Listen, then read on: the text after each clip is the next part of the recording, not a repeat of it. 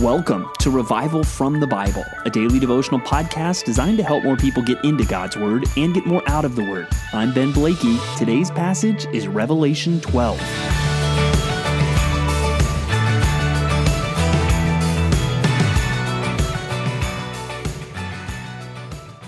If you are a Christian, you believe in all kinds of things that you can't see.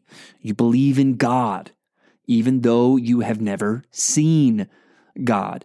You believe in the reality of certain events from creation to the resurrection of Jesus Christ, even though uh, you did not witness either of these things. You also believe in beings that you, that you are, are convinced are real that you can't see, things like angels, demons, and specifically Satan himself. If you are a Bible believing Christian, then you believe that Satan is a real being. And uh, that's maybe something that you think about a lot. Maybe for some of you, you don't often think about the reality of Satan, that there is a real being that is out there that is opposed to Christ, opposed to his people, opposed to you.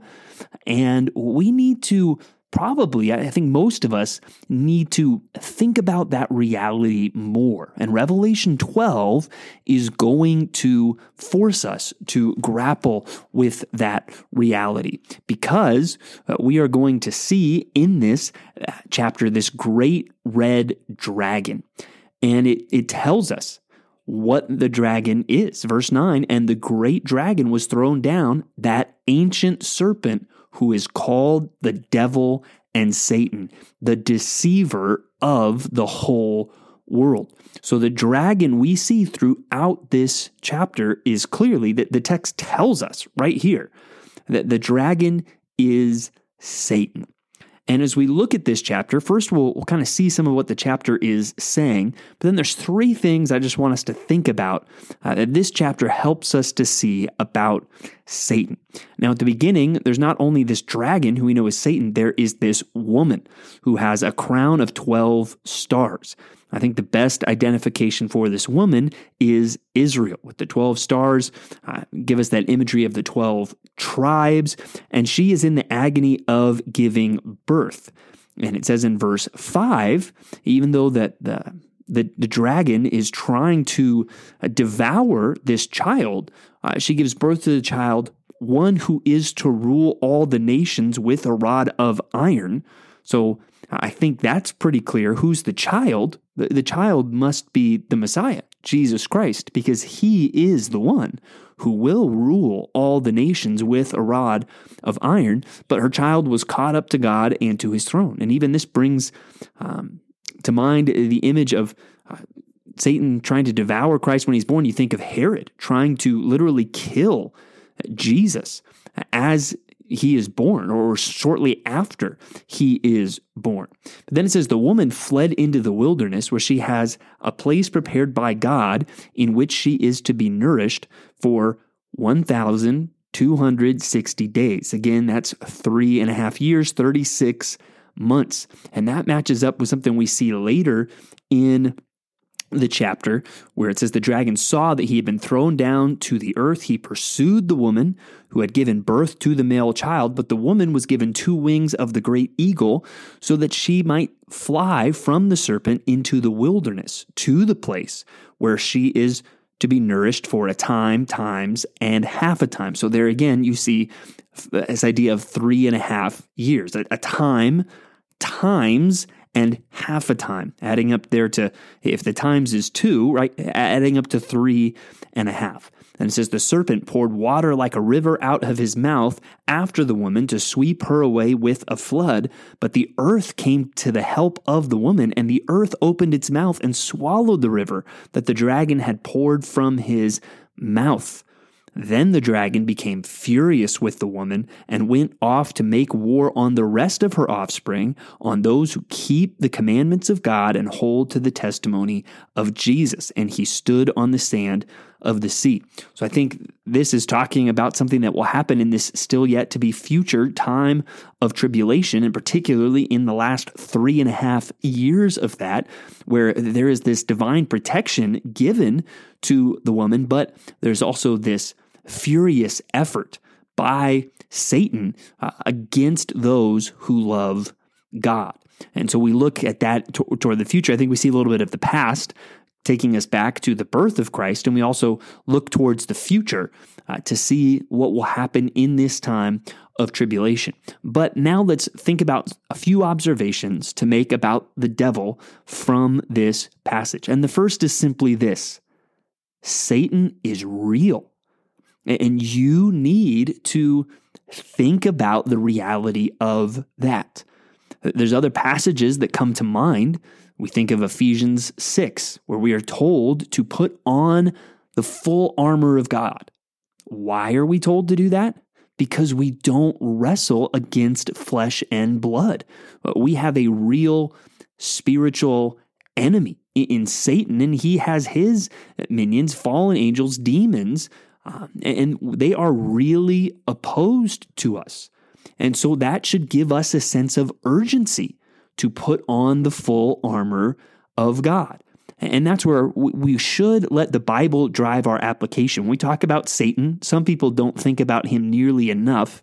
And for some people, it almost becomes, they think about him so much, it becomes a superstition and we start doing things that maybe the Bible doesn't tell us to do, how should we defend ourselves against Satan? By doing what the Bible does.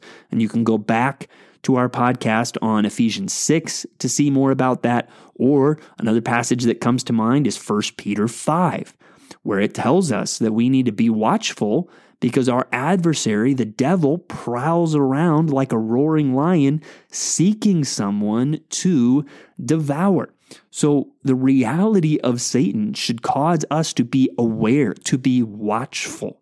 And that's going to lead us to uh, what's described in the armor of God things like faith, righteousness, salvation, um, all of the different pieces there, or even in First Peter, the context even talks about humility, being sober minded. These are the ways that we should act and the things that we should pursue in light of this reality that Satan is real. So let this chapter be a reminder to you Satan is not the stuff of fairy tales, he is a real being. And if you're in Christ, he is opposed to you. But some other things we see in this chapter is one, Satan will lose to God. I mean, even it says he knows that his time is short and there's this war in heaven, and the dragon is thrown down. Satan is going to lose to God, and it seems that there's even a sense in which he knows that that is the case. And we also observe throughout the Bible that the story of Job is a good example of this that God is in control, that Satan does not necessarily even have free reign. He has to operate within certain boundaries that, God gives to him, and ultimately he will lose. Uh, as I've when I f- first traveled to Uganda, there was one song that in the various places we would go, people would sing. And verse one repeats, "Jesus is a winner man," and, it you know says that various ways. And uh, then you get to verse two, and it, verse two is Satan is a loser man. And while that may not be, you know, the most uh, theologically rich song, it's also kind of not wrong. Jesus will win, Satan will lose. And that should give us, I think, a sense of uh, a right sense of confidence, not an overconfidence in ourselves, because we should be sober minded and watchful because of our enemy, but a confidence in God that God will win, and even a sense of security. And that while we need to be watchful because Satan is attempting to deceive us, we also don't need to be worried because we know that God is in control. And if our trust is in Him, if we're doing what God has told us to do, then we will be protected. But a third thing, and this will get us really back into some specific things that the text says, is that Satan can be overcome. And that's where we need to look at what is said there in the middle of the chapter in verse 10. And I heard a loud voice in heaven saying, Now the salvation and power and the kingdom of our God and the authority of his Christ have come. For the accuser of our brothers has been thrown down, who accuses them day and night before our God. And they, have conquered him by the blood of the Lamb and by the word of their testimony, for they loved not their lives even unto death. And then it's a call to rejoice uh, for those, uh, says, Rejoice, O heavens, and those who dwell in them, but woe to you, um, O earth and sea, for the devil has come down in great wrath, because he knows that his time is short. So there you see these people who have overcome or they have conquered. It says they have conquered Satan. Now, how have they done that? And it highlights two things. First and foremost, by the blood of the Lamb. And earlier it calls Satan, he's the accuser who accuses them day and night before our God. And that's where we all have to admit in those accusations, that there's no way that Satan is all wrong. There's no way that he's completely lying because if Satan wants to accuse me, if Satan wants to accuse you, there are some things he could accuse all of us of rightly. I love that line in the hymn before the throne of God above when Satan tempts me to despair and tells me of the guilt within. And then it goes on to say, Upward I look and see him there. But we don't say, No, Satan, you're wrong. There's no sin within. He, he's right about some of that. So, how do we overcome the accusations? By the blood of the Lamb. Satan, those accusations are no good here because my sin, my debt has been paid. It was nailed to the cross. I am covered by the blood of Jesus Christ. You can't accuse me anymore and therefore we can overcome and conquer. And in this case, they also conquer by the word of their testimony. And it gives some sense there um, that helps us understand well, what is that talking about? For they loved not their lives even unto death. So, another way that we see Satan being overcome is by people being faithful, even unto death. Isn't that an amazing testimony of the Bible and of church history? That Christians have stood firm even in the face of death because they know, hey, you can kill us, but you can't harm us because we belong to Christ. And so, Satan, you can cause people to, to kill Christians. Okay, you're not hurting us. You're only sending us then to be with the Lord. The Christian can have the utmost confidence in the face of death because of our faith in Christ. And that in that way, we overcome, we conquer the, the dragon, Satan, the accuser, because uh, of faithfulness even unto death.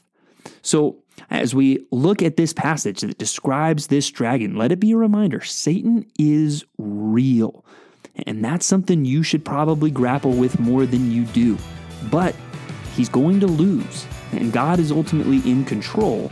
And Satan can be overcome by those who have put their faith in Christ and are covered in the blood of the Lamb and therefore will remain faithful to Him no matter what. Thanks for digging into God's Word with me today on Revival from the Bible. For more resources, check out revivalfromthebible.com.